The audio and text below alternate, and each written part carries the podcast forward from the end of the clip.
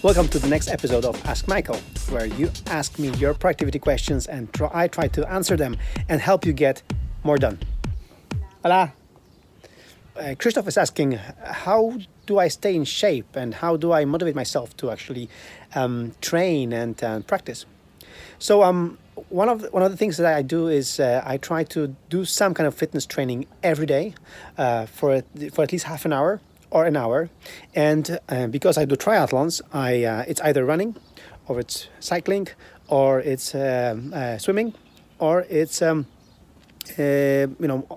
So I'm going to the gym, but my favorite part is that I try to design my day in such a way that training is natural. So for example, on the days of swimming, I bring my daughters to school, and after school I drive directly to swim, and after swimming I go to the office. So this way it's like, it's on the way, and it's natural, and there's no way for me to escape this.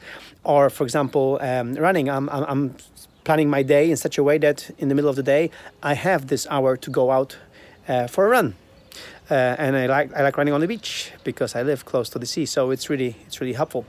So these kind of things, to really make sure that I make the time to train, and I make it as effortless as possible, so I don't talk myself out of it and tell myself, oh, I'm too busy to do it. Hope this helps.